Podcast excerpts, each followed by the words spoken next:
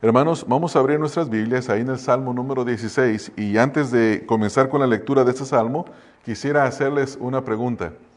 ¿Cuántos de ustedes verdaderamente quieren estar en la presencia del Señor? O sea, esperan ese día donde el Señor rapte a la iglesia, nos lleve a su presencia, o el día de nuestra muerte para que nuestra alma esté en su presencia. ¿Cuántos de ustedes verdaderamente anhelan eso? No me respondan, nada más piensen ahí en su mente, en su corazón.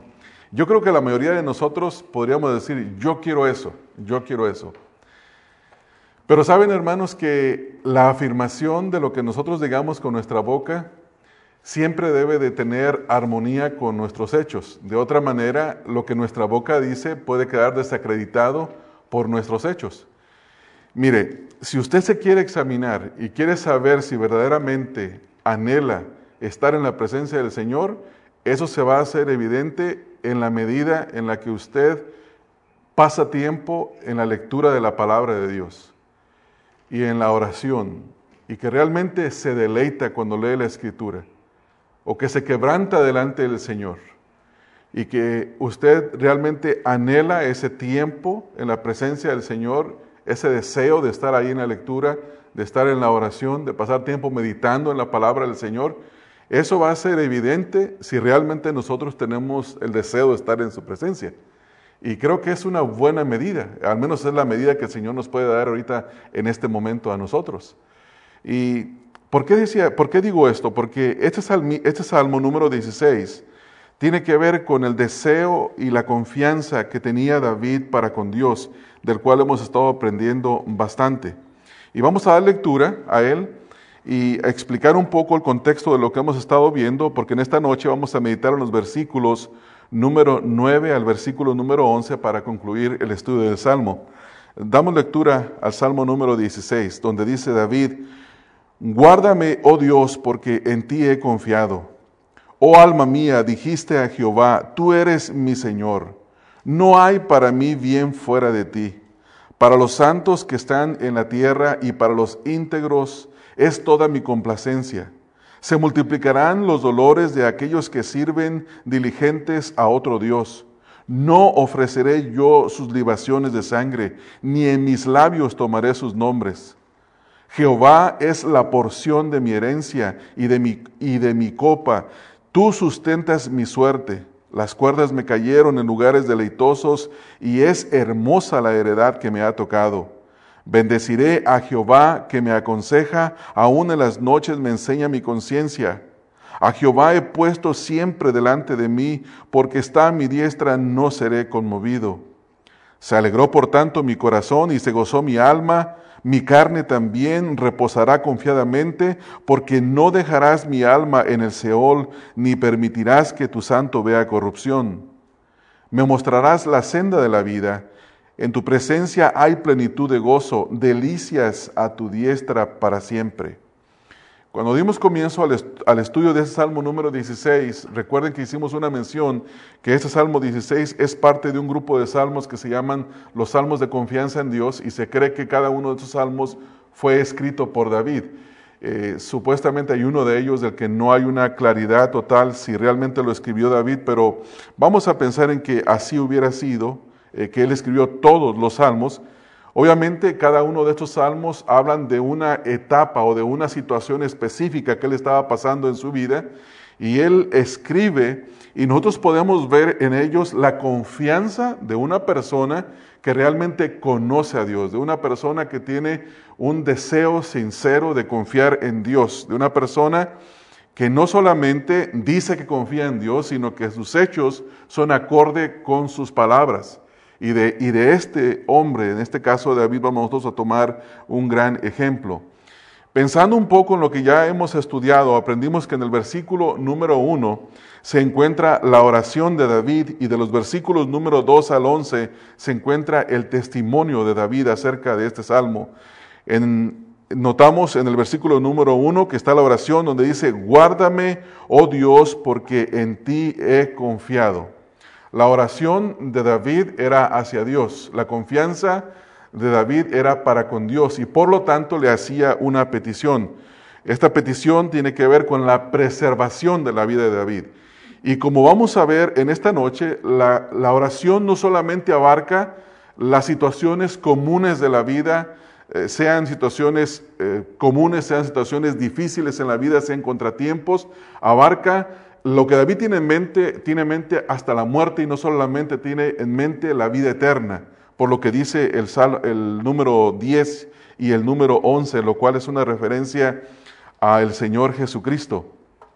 Algunos le llaman a este salmo el Salmo de David y el Salmo del Gran David, refiriéndose al Señor Jesucristo. Entonces vemos en el versículo número 1 la oración, una oración de preservación que va dirigida a Dios, y la razón es porque él tenía puesta su confianza en Dios. En contraste con lo que vemos en el versículo número 4. En el versículo número 4, David describe a los paganos, aquellas personas que tenían puesta su confianza en los dioses. Y mire lo que dice: se multiplicarán los dolores de aquellos que sirven diligentes a otro Dios. Él dice, no alaben a un Dios que no sea el único Dios verdadero.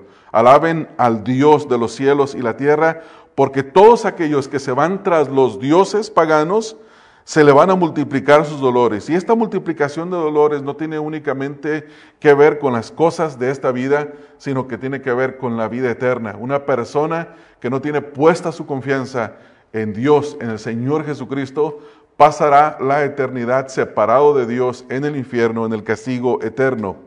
Y en el versículo número 4, David hace unas afirmaciones fuertes. La primera afirmación es: no ofreceré yo sus libaciones de sangre. Yo no tengo nada que ver con lo que ellos hacen. No voy a hacer lo que los paganos hacen. Nunca ofreceré un sacrificio a un Dios que no sea el único Dios, el Dios de Israel.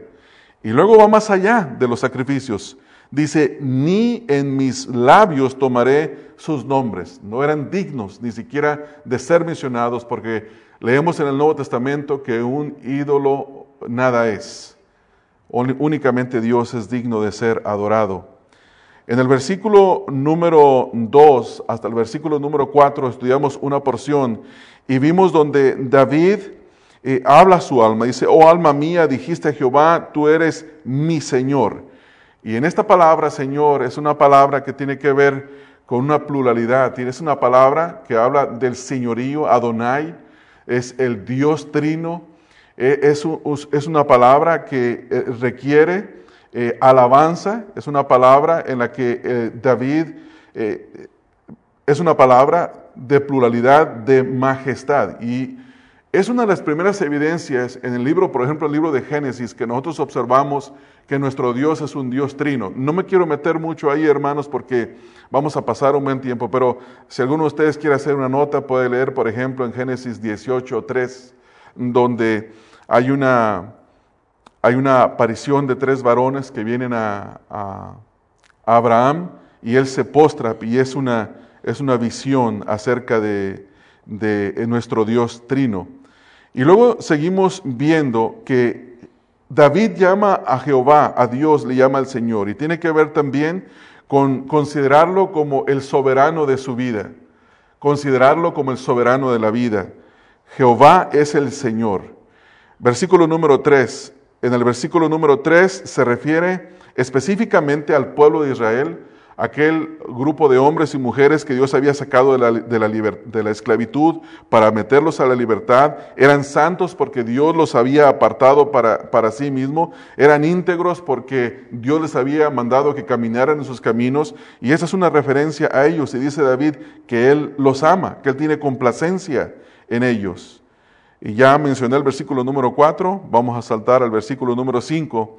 Y la semana pasada estudiamos versículo 5 hasta el versículo número 8, donde David habla de su complacencia en Dios. Y utiliza una serie de palabras que todos tienen que ver con aquel periodo de la repartición de la heredad de la tierra que Dios había prometido al pueblo de Israel. Y habla del botín, de la parte que le tocó a cada una de las tribus. Y dice David que él tiene un gran deleite en todo lo que le había tocado. Pero él dice que Jehová es su deleite, que Jehová es su porción, que Jehová es su herencia, es su copa. Él dice, tenemos una herencia, la cual nosotros apreciamos, amamos, la consideramos como digna de ser cuidada porque Dios nos la dio, pero esa herencia comparada con Jehová no es nada. Él es mi verdadera porción, Él es mi verdadera herencia, mi copa. Y en esta noche, hermanos, vamos a ver los versículos número 9 al versículo número 11, donde dice David: se alegró por tanto mi corazón y se gozó mi alma, mi carne también reposará confiadamente, porque no dejarás mi alma en el Seol, ni permitirás que tu santo vea corrupción. Me mostrarás la senda de la vida, en tu presencia hay plenitud de gozo, delicias a tu diestra para siempre. Esta última porción tiene, en primer lugar, una aplicación directa, tiene que ver con David y también tiene que ver con una profecía que es citada en el Nuevo Testamento, especialmente en el libro de los Hechos, por Pedro y por Pablo. Y ellos dicen que esta es una alusión a la resurrección del Señor Jesucristo. O sea que, en primera instancia, habla de la confianza que tiene David para con Dios, y en segundo lugar, habla de la profecía. Es que vamos a observar la primera parte, donde dice: se alegró, por tanto, mi corazón, se gozó mi alma. Ahora, quiero que noten algo, hermanos. Él utiliza una serie de palabras que tienen que ver con todo el ser de una persona. Si se fijan en los versículos número 9 y versículo número 10, y versículo número 10 también. Dice: se alegró por tanto, y dice mi corazón, se gozó mi alma, mi carne también reposará confiadamente. Versículo número 9 nada más. Aquí este versículo número 9 tiene que ver con todo lo que es el ser humano. Hay una discusión en que si el ser humano es tripartito, es de hecho formado de tres partes, espíritu, alma y cuerpo, o es bipartito, es decir, espíritu o alma y cuerpo nada más, y que el espíritu y el alma se refiere a una cosa, y personas toman diferentes posiciones. Mi posición en cuanto a esto es que espíritu y alma es una referencia a lo mismo. Entonces, el ser humano está compuesto de dos partes, su espíritu y su cuerpo, o alma y cuerpo, espíritu o cuerpo. Pero en este versículo número 9 dice que todo su ser, básicamente lo que está diciendo David, todo mi ser se goza. Dice: se alegró, por tanto, mi corazón, se gozó mi alma. Mi carne también reposará confiadamente. Este es el resultado de la confianza en Dios. Toda persona, al igual que David, que pone su confianza en Dios, experimenta no solamente bendiciones espirituales, sino que esas bendiciones espirituales afectan todo su ser. Trae un gozo que no lo puede recibir las personas a través de las cosas de este mundo. Cuando usted pone su confianza verdaderamente en el Señor, va a experimentar lo que dice David. La primera cosa que él dice que él tiene alegría, él tiene gozo y él tiene reposo. Son tres cosas de las cuales carecen todas aquellas personas que no tienen puesta su confianza en Dios, que no buscan a Dios de todo corazón. Por eso dice en el contexto, en el versículo número 4, se multiplicarán los dolores. El dolor es todo lo opuesto de lo que David está diciendo en este versículo número 9. Aquí en el versículo 9, una vez más, habla de alegría, habla de gozo y habla de reposo. ¿Por qué? Por cuanto él ha puesto su confianza en Dios. Este es el resultado. Ciertamente, la vida de David fue una vida hasta cierto punto, o en ciertas etapas de su vida fue turbulenta, porque David fue un hombre de guerra, David fue un hombre perseguido, pero David fue un hombre que experimentó estas cosas que nosotros podemos ver aquí en el versículo número 9. La primera cosa que debemos notar en estos versículos que vamos a estudiar esta noche, especialmente el 9 y el 10 ahorita, es que David, para referirse a la gran confianza que él tenía en Dios, él utiliza todos esos términos que ya mencionamos: corazón, alma, carne, alma, en estos versículos. Y esto demuestra, hermanos, cuando una persona realmente tiene puesta su confianza en Dios. A veces nosotros, hermanos, decimos, venimos a la oración y en nuestra oración traemos a Dios una petición. Pero después de llevar nuestra petición a Dios, vamos a nuestros quehaceres regulares y nos la vivimos preocupados, estresados, nos mordemos las uñas. Y esa es una muestra de que realmente no hemos puesto nuestra confianza en Dios. Porque si ponemos verdaderamente nuestra confianza en Dios, también nuestra carne tendría un cierto descanso. Nuestra carne tendría un cierto reposo. Por eso es necesario observar este versículo número 9, donde David dice, todo mi ser se alegra, se goza y reposa. ¿Por qué? Porque su confianza estaba puesta en Dios.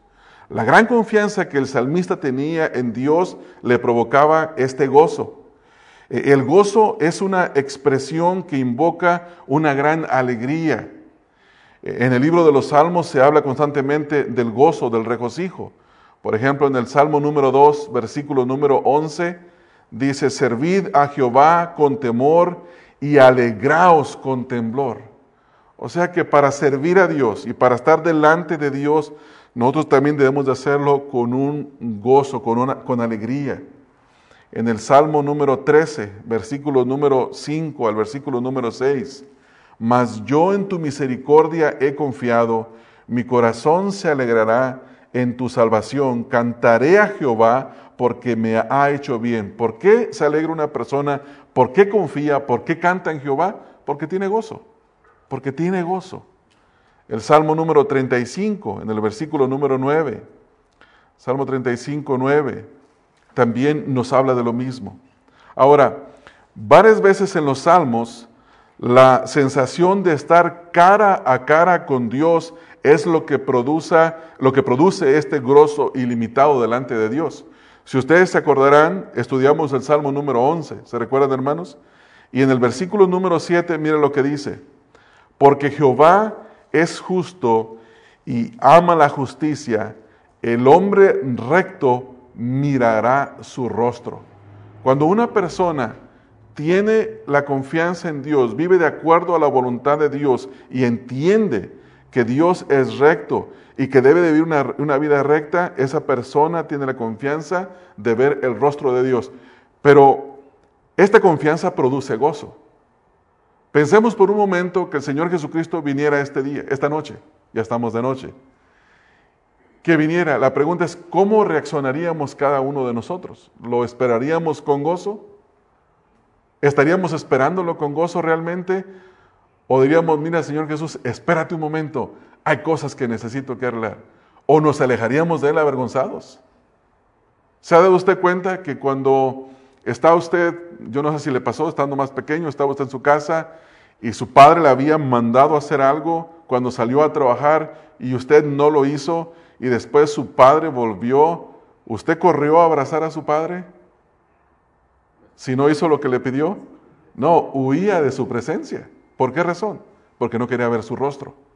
Pero cuando una persona vive de acuerdo a la voluntad de Dios y tiene esa confianza, así como la de David, que ya vimos en el Salmo número 11, versículo 7, tiene el deseo de ver el rostro.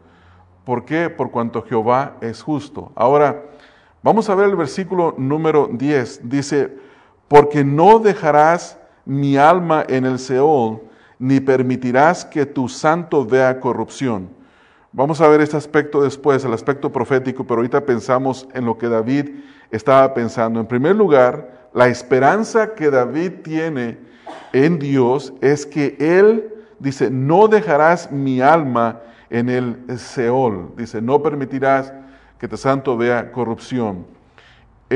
Nota también que el gozo del salmista se encuentra en la promesa de la resurrección.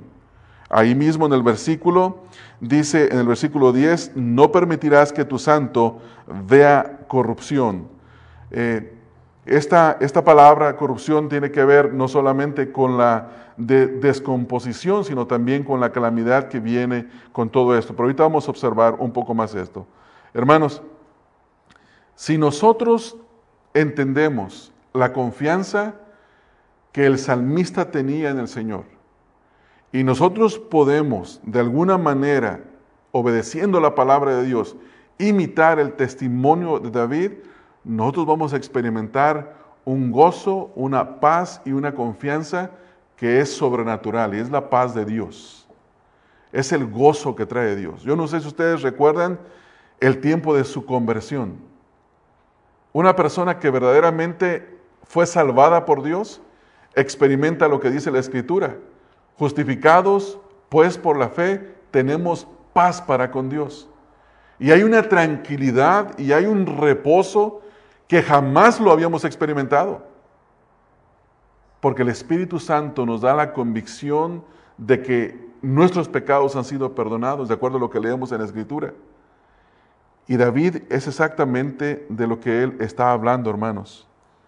Aquí hay que entender que la esperanza de David, él estaba seguro que su alma no quedaría en el Seol, ni tampoco que Dios no permitiría que él viera corrupción. Ahora, vamos a leer el versículo número 11. Versículo número 11. Dice, me mostrarás la senda de la vida. En tu presencia hay plenitud de gozo, delicias a tu diestra para siempre.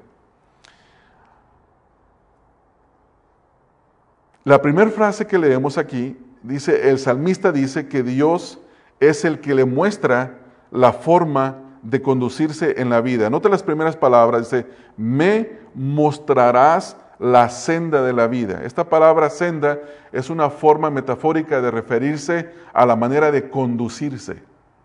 Cómo una persona se debe de conducir en la vida, lo encuentra plenamente en la palabra de Dios.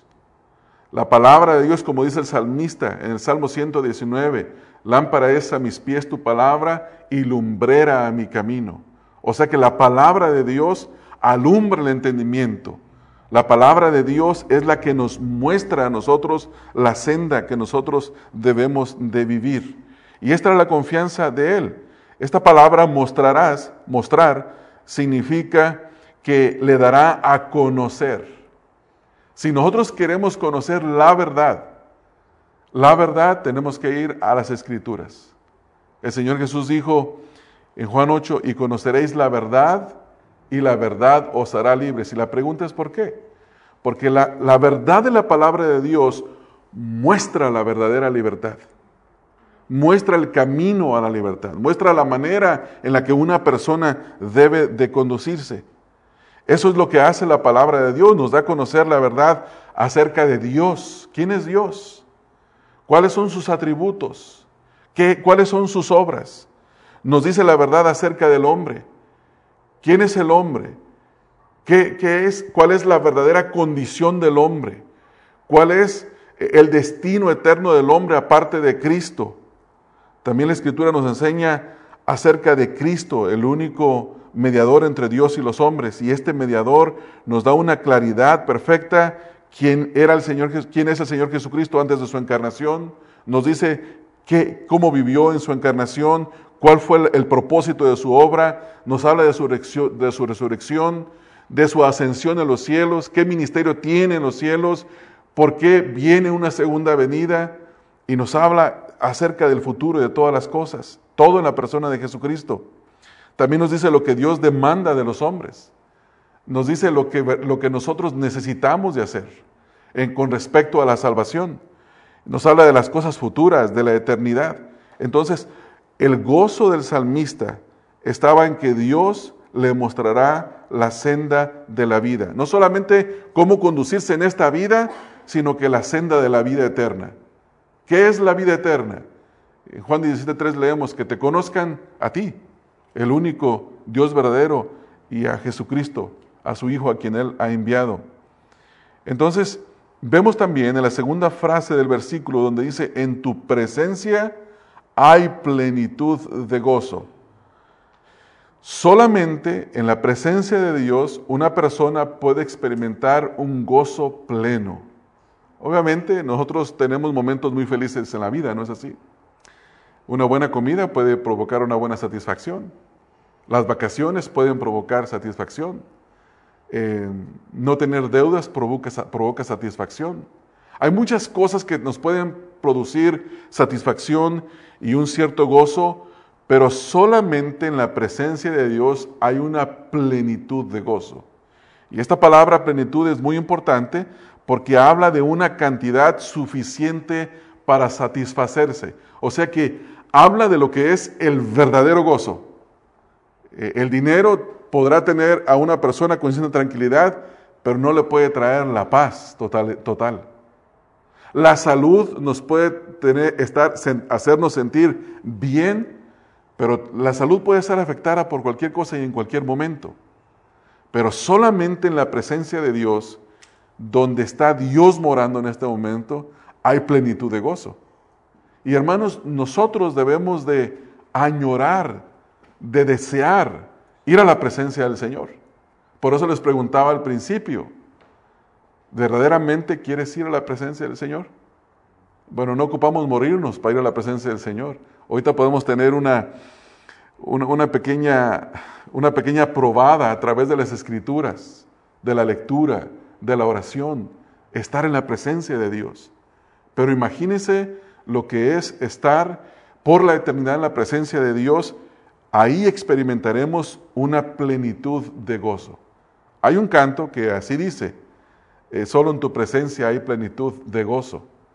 Y yo sé que ese canto tiene una referencia a estar delante de Dios, adorándolo en la compañía de los hermanos, o estar en la oración, orando individualmente o en la lectura, pero la plenitud del gozo que se recibe se puede experimentar únicamente en la presencia de Dios. Por eso vuelvo a hacer la pregunta, ¿anhela usted verdaderamente estar en la presencia de Dios? La única forma de que usted pueda saber esto, se verá en la medida en la que usted pase tiempo en la presencia de Dios a través de la palabra y de la oración. Y se deleite en hacer la voluntad de Dios. Ahora, note la última frase, hermanos, del versículo. Delicias a tu diestra para siempre. ¿Qué es una delicia? Es algo o alguien quien proporciona una fuente de felicidad. En este caso estamos hablando de Dios. Dios es el único quien es la fuente. Dios es el único que produce, de donde viene, de donde sale la verdadera felicidad. Es delicioso. Es delicioso. ¿A cuántos de ustedes les gusta el chocolate, hermanos? A varios, ¿verdad? A los que pueden comer chocolate.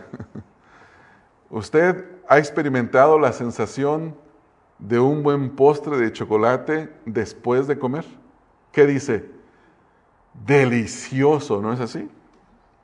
Esa dulzura de ese postre le produjo a usted un momento de delicia. Pero el salmista dice, delicias a tu diestra para siempre. Ahora, ¿qué es la diestra del Señor? ¿Qué es la diestra del Señor? La Escritura nos dice que el Señor Jesucristo está a la diestra del Padre. Nosotros tenemos a nuestra diestra a alguien cuando está cerca de nosotros. Un policía carga la pistola en la diestra si es que no es zurdo. Los soldados cargaban la espada en la diestra. Y todo eso implicaba una cierta confianza. Por eso dice el salmista que delicias hay a la diestra, a la par de Dios. Toda persona que tiene puesta su confianza en el Señor y que tiene la confianza de que el Señor está con él, de que el Señor, que la presencia de Dios a través de su Santo Espíritu está en la persona, esa persona puede experimentar delicias, pero cuando esté en la presencia del Señor las experimentará para siempre, hermanos. Por eso es que este salmo habla de estar en la presencia de Dios. De estar en la presencia de Dios. En la presencia del Señor se nos muestra la senda de la vida. En la presencia del Señor hay plenitud de gozo. En la presencia del Señor hay delicias para siempre. Estas tres cosas que nos dice el salmista aquí son su testimonio, pero también son las motivaciones para que nosotros vayamos y pongamos nuestra confianza en Dios. Ahora, esto que hemos visto nosotros tiene que ver con el aspecto de la vida de David, pero hay un aspecto que es profético y lo sabemos porque en el Nuevo Testamento, en el primer sermón que se predicó después de la venida del Espíritu Santo, en el día de Pentecostés, Pedro cita este salmo, cita en realidad 2 salmos, pero cita parte de este salmo para referirse a que David estaba hablando de la resurrección de Cristo. Vamos a leerlo, hermanos, en Hechos 2, 25 al 28. La semana pasada ya lo leímos, pero vamos a volver a leerlo.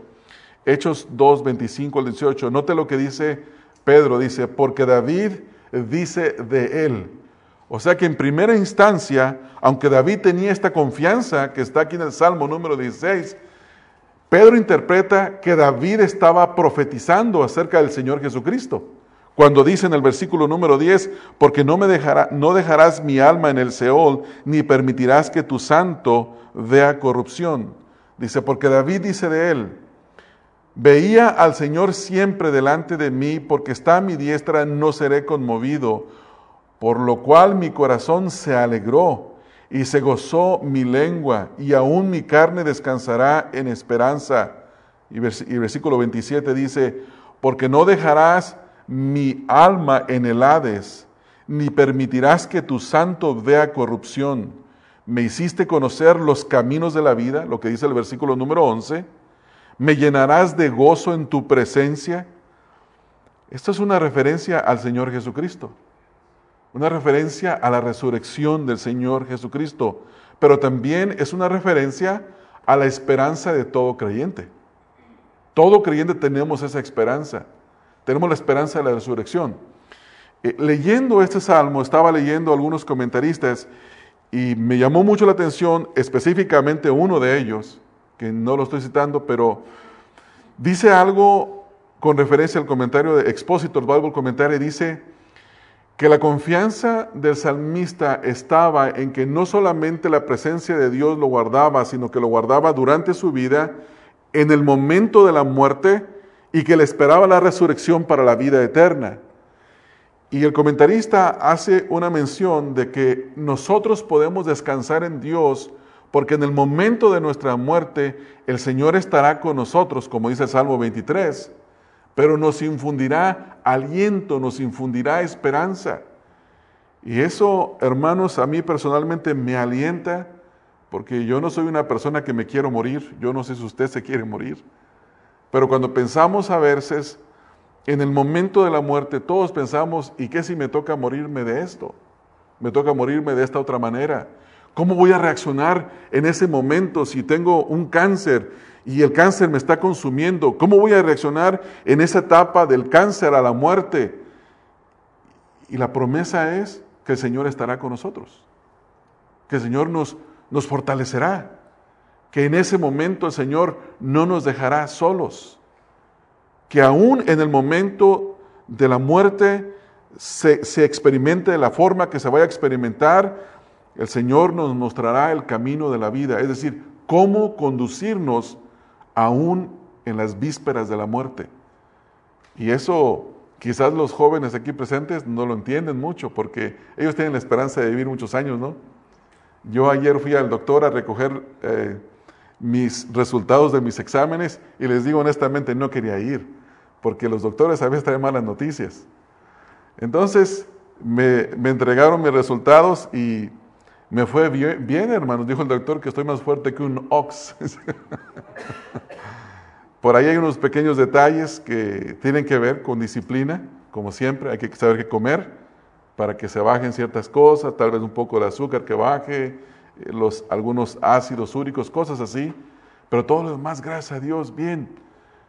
Pero esa no es una garantía de que mañana no aparezca algo. Y el punto es, ¿cómo reaccionaremos? ¿O cómo voy a reaccionar yo en el momento en que esto pase? Mi esperanza es que el Señor me muestre, me fortalezca y me dé el poder reaccionar de acuerdo a su voluntad. Vamos a ver la segunda referencia, hermanos, para que cita ahora aquí mismo en el libro de los Hechos, Pablo, predicando en la región de Galacia, él dice, por esto dice también en otro salmo, Hechos 13:35, no olvidé decirle la cita. Por eso dice también en otro salmo, no permitirás que tu santo vea corrupción, no permitirás que tu santo vea corrupción.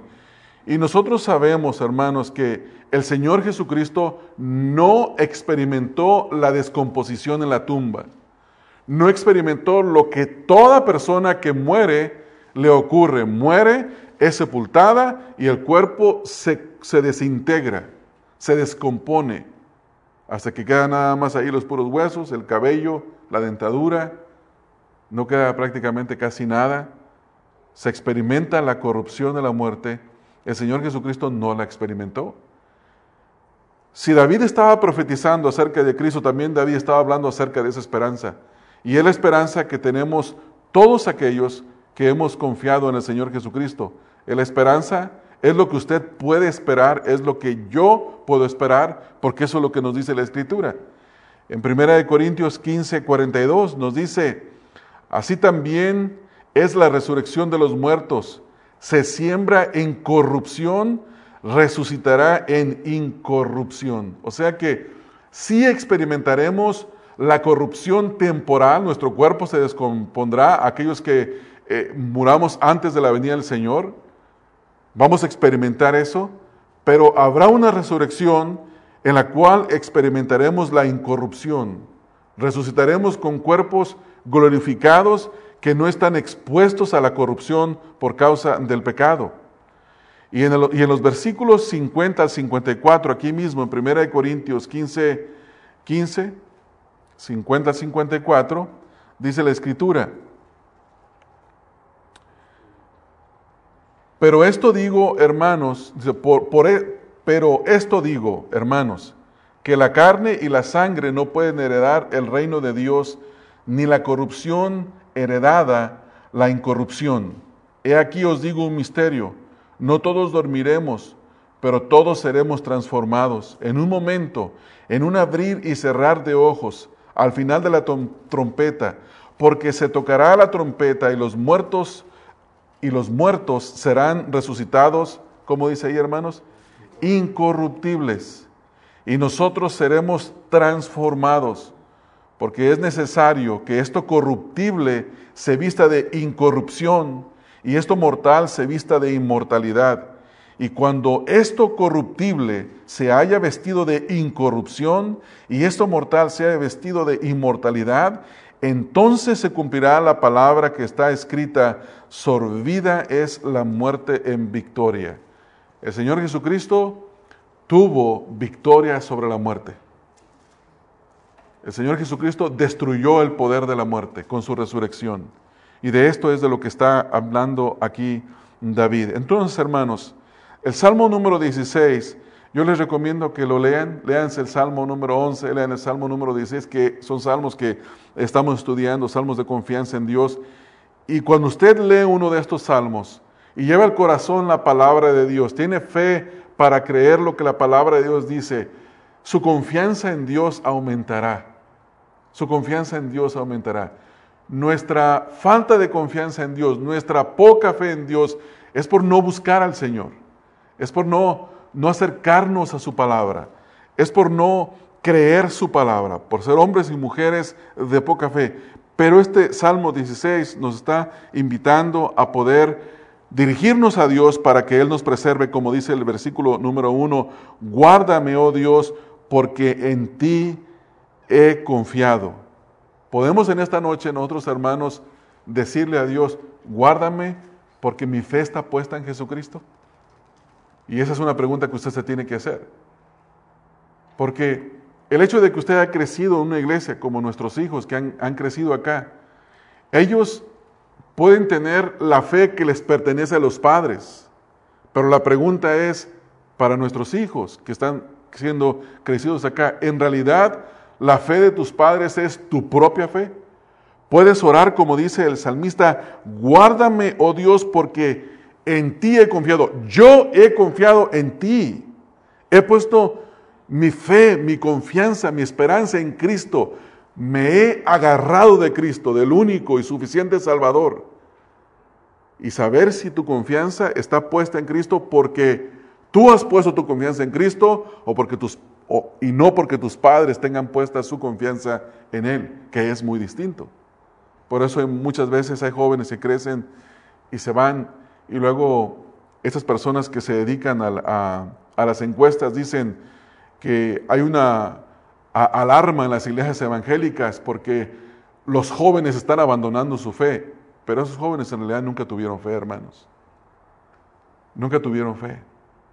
En la Convención Bautista se escribió un artículo, ustedes habrán de recordar, hace unos 6 años, que hablaba de esto, cómo hacer para retener a los jóvenes en nuestras iglesias. Y daban muchas soluciones. Y recuerdo que prediqué un mensaje en contra del artículo, hablando de decir, las soluciones, predícales el Evangelio. Predícales el Evangelio para que se conviertan. Y una vez convertidos, no abandonarán la fe. Se van porque no son del Señor. Porque si fueran del Señor, no se habrían ido del Señor. Hubieran permanecido entre nosotros. Pero para no terminar en una nota negativa, aquí el punto es, ¿está puesta realmente tu confianza en Dios de tal manera que tú puedas decirle, Señor, guárdame porque en ti he confiado? Guárdame porque en ti he confiado. Hermanos, que cada uno de nosotros, y no solamente los jóvenes o los niños aquí en la congregación, sino ahora nosotros, pensemos, ¿realmente ha habido un punto en tu vida donde has puesto tu confianza verdaderamente en el Señor Jesucristo y te agarras y buscas permanecer en la fe, sabiendo que es Dios quien nos hace permanecer en ella? Pero te das cuenta de que vivir la vida cristiana no es un acto de fuerzas personales, hermanos. La vida cristiana no se puede vivir en las fuerzas de la carne. Cada acto de permanencia en Cristo es la obra del Espíritu de Dios. Por eso necesitamos de depender de Dios, del Espíritu de nuestro Dios, que nos ayude a perseverar, que nos dé su gracia para no pecar, que nos dé su gracia para hacer su voluntad, que nos dé el crecer en el conocimiento y en la gracia de Cristo, para poder decir nosotros verdaderamente, como dijo el salmista, guárdame Dios, porque en ti he confiado, y poder tener la certeza y la seguridad, como el salmista en el versículo número 11, donde dice, me mostrarás la senda de la vida. En tu presencia hay plenitud de gozo, delicias a tu diestra para siempre. ¿Quieres ser una persona que experimenta la confianza en Dios? Bueno, tiene que ser una persona que pone su confianza en Dios. De otra manera, no se puede experimentar. Y en esta noche, hermanos, la Escritura nos está haciendo a ustedes, a mí, un llamado. Y el llamado puede ser en una forma de pregunta, ¿es tu fe la misma que tenía David? ¿Es tu fe así, una fe fuerte, vigorosa, como la que tiene David? Porque no estamos estudiando la Escritura para estudiarla, ¿verdad, hermanos? Y salirnos aquí ahorita, y ya cumplimos con estudiar un salmo. Ese no es el punto. Dios los trajo a ustedes aquí, me trajo a mí aquí para confrontarnos con la Escritura, para que veamos lo que dice la Escritura y saber si ustedes y yo poseemos una fe como la de David, que puede decir hoy, he puesto mi confianza en el Señor. Y si tu confianza no está en el Señor, hoy es el día en que tú puedes poner tu confianza en Él. Es un llamado de Dios a poner nuestra confianza en Él. Yo no sé, hermanos, cuál es la situación de cada uno de ustedes en particular. No las conozco mi situación. Pero posiblemente usted está experimentando dudas en cuanto a la fe, se siente débil en cuanto a la fe, o está cayendo en tentaciones, tiene que volverse al Señor. Tiene que poner su confianza verdaderamente en el Señor, volver en arrepentimiento y decir, Señor, yo quiero tener la misma confianza que tenía David para contigo, para vivir de tal manera que te pueda agradar y que me pueda expresar como Él se expresó aquí en el versículo que leímos, en el versículo número 9, donde dice, se alegró, por tanto, mi corazón, y se gozó mi alma, mi carne también reposa confiadamente. ¿Estás experimentando ese tipo de alegría, de gozo y de confianza en Dios? Si tu confianza está puesta en Él, entonces, todo tu ser está siendo afectado, todo tu ser. Tu alma, tu cuerpo están recibiendo el bien de poner tu confianza en Dios. Ahora, no quiero decir que no vas a experimentar dificultades, ni que vas a ser una persona saludable, como predican los del Pare de Sufrir, ¿no? Los del Pare de Sufrir o los del Evangelio de la Prosperidad, que dicen, no hay dolores, no hay enfermedades. No, sí, hermanos, todo mundo padece dolores, todo mundo padece enfermedades. Estamos en un mundo que está afectado, tocado por el pecado. Tu propio cuerpo, mi cuerpo, están afectados por el pecado, pero del gozo que estamos hablando de la carne, del bienestar de la carne que estamos hablando, es aquel que es producido por el gozo y la confianza en Dios, que a pesar de que tu cuerpo tenga una debilidad física o una enfermedad física, ese gozo invade aún la enfermedad física. Y dices, no puedo ni caminar, pero vendrá un día donde no experimentaré más dolor. Y es cuando nuestro cuerpo sea transformado. Ese es el gozo, esa es la esperanza. Y esa esperanza solamente lo tienen los que están en Cristo Jesús. Los que por la gracia de Dios, cuando Dios les mostró su condición y les abrió los ojos para ver y sus oídos para escuchar y les dio fe para responder en arrepentimiento y en fe y abrazar al Señor Jesucristo como el único suficiente Salvador, y que desde entonces, desde ese momento, los bautizó el Espíritu de Dios en el cuerpo que es la iglesia. Y ahora estamos en la gracia de Dios, en Cristo. Esas personas son las que verdaderamente experimentan ese gozo, esa confianza. ¿Tienes tú ese gozo? ¿Tienes esa confianza?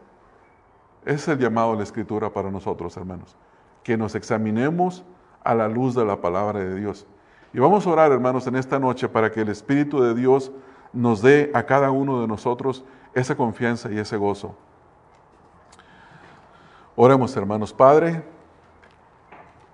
hemos estado leyendo en ese Salmo número 16 acerca del testimonio de un hombre llamado David que puso su confianza en ti, Señor, que tenía una fe inquebrantable, que su confianza en ti estaba puesta no solamente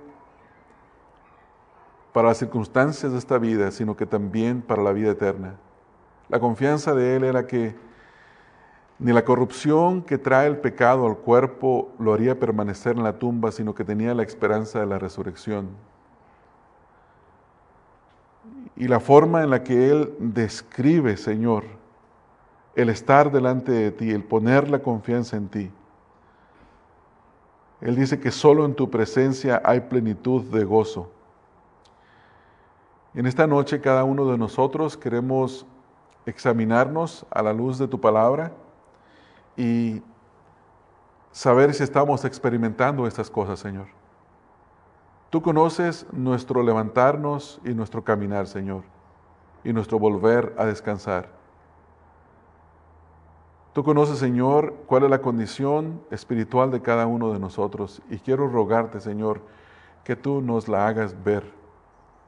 Que la podamos ver tan clara como tú la ves, Señor. Y que si nuestra confianza está puesta en ti, nos fortalezca, Señor. Y nos llenes de gozo y de alegría. Y que si nuestra fe está flaqueando, Señor, en esta hora tú nos fortalezcas y nos des el poder confiar, así como David confiaba y tenía puesta su confianza en ti. Y si entre nosotros hay alguien que se está dando cuenta que su confianza no está puesta en el Señor Jesucristo para salvación y vida eterna, y que se da cuenta que necesita arrepentirse de sus pecados, de poner su confianza en Jesucristo, su fe en Cristo, para el perdón de sus pecados y para poder tener la vida eterna, Señor, dale fe para creer. Dale, Señor, el poder recibir la vida eterna. Trae vida eterna, Señor. Gracias, Padre, por obrar entre nosotros, Señor, a través del estudio de este Salmo y ayudarnos a confiar, así como David confiaba en ti, Padre. Señor, la promesa tuya es que nosotros no permaneceremos en la corrupción de nuestro cuerpo, sino que seremos resucitados o transformados en un cuerpo incorruptible que jamás será tocado por la corrupción. Ayúdanos, Señor, a que podamos entender estas cosas.